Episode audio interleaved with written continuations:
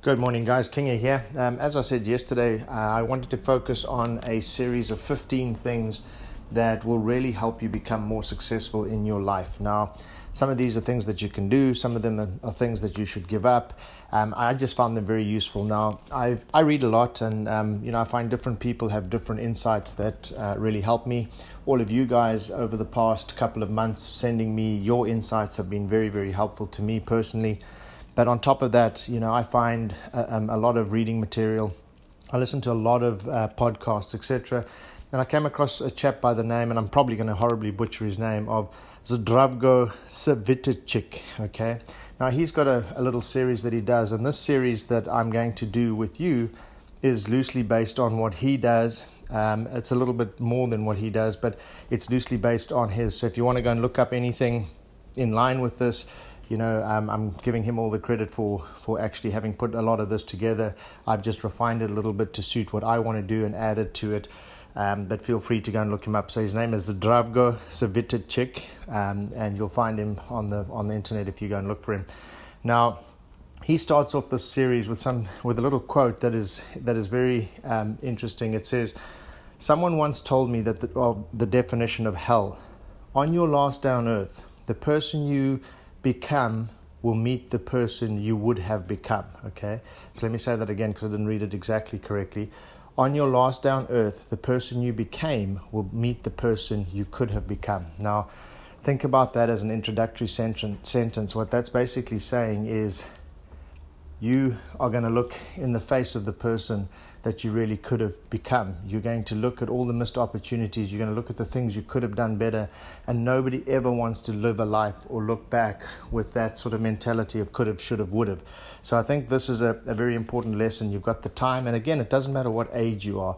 You could be in your 90s. You can still make tweaks and adjustments that make you a better person, make you live a fuller life, and make you enjoy it to the max. So change is never too late. You can always, you can always make that change. It really doesn't matter which stage of your life you're in. And um, the premise of this whole thing is sometimes to become successful and get closer to the person you want to become, you don't need to add more things. You need to take some things away or give some things up.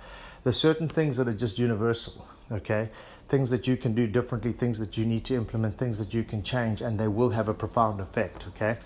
So the first one we're going to cover on, and a lot of these things are very obvious, okay? And again, in line with what we've done over this podcast over the last two months, is often just state the obvious. And I'm happy with that because by stating the obvious, a lot of you have got a lot of very valuable nuggets out of it, and it's made you into a better person. It's made you see things slightly differently. So I want to keep that up. So the 15 points, and the number one point, or the number, the first point, not the number one point, the starting point is give up on the unhealthy lifestyle. Okay, so um, I have a lady in a, in one of my business networking groups that always talks about.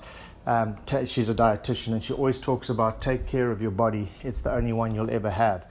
Nothing could be more true than that. If you think about it, um, you have one body, you have one shot.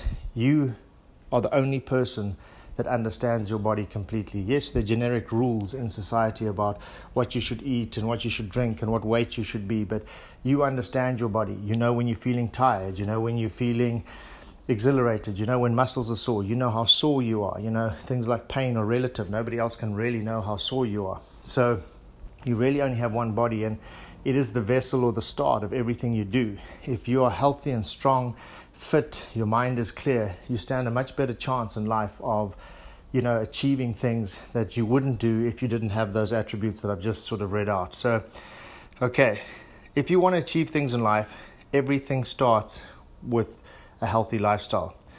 First, take care of your health.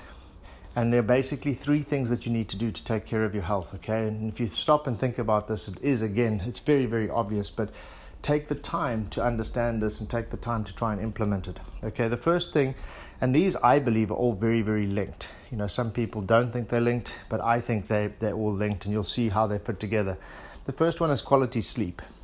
Now, some people, you know, there's the generic rule that you need eight hours of sleep, and I think as a rule of thumb, that's probably correct. However, I think there are different people that have different sleep patterns. And I know there's certain very successful business people and ex presidents and things like that that functioned on five hours of sleep.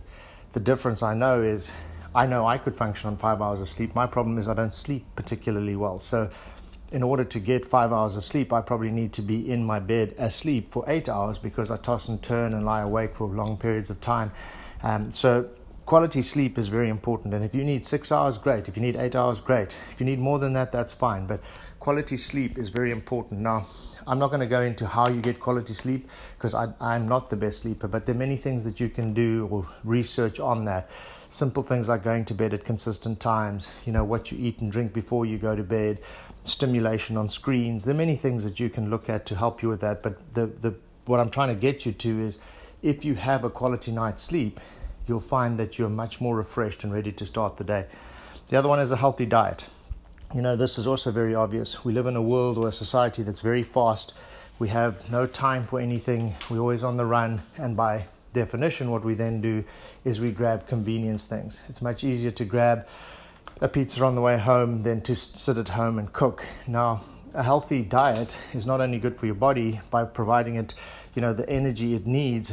And I know it's confusing because there's a million and one different diets out there that tell you that paleo is the way to go, keto is the way to go, this whatever 30 diet is the way to go. I, you know, there's so many things. I'm, I'm again not a dietitian. I don't know which one is correct.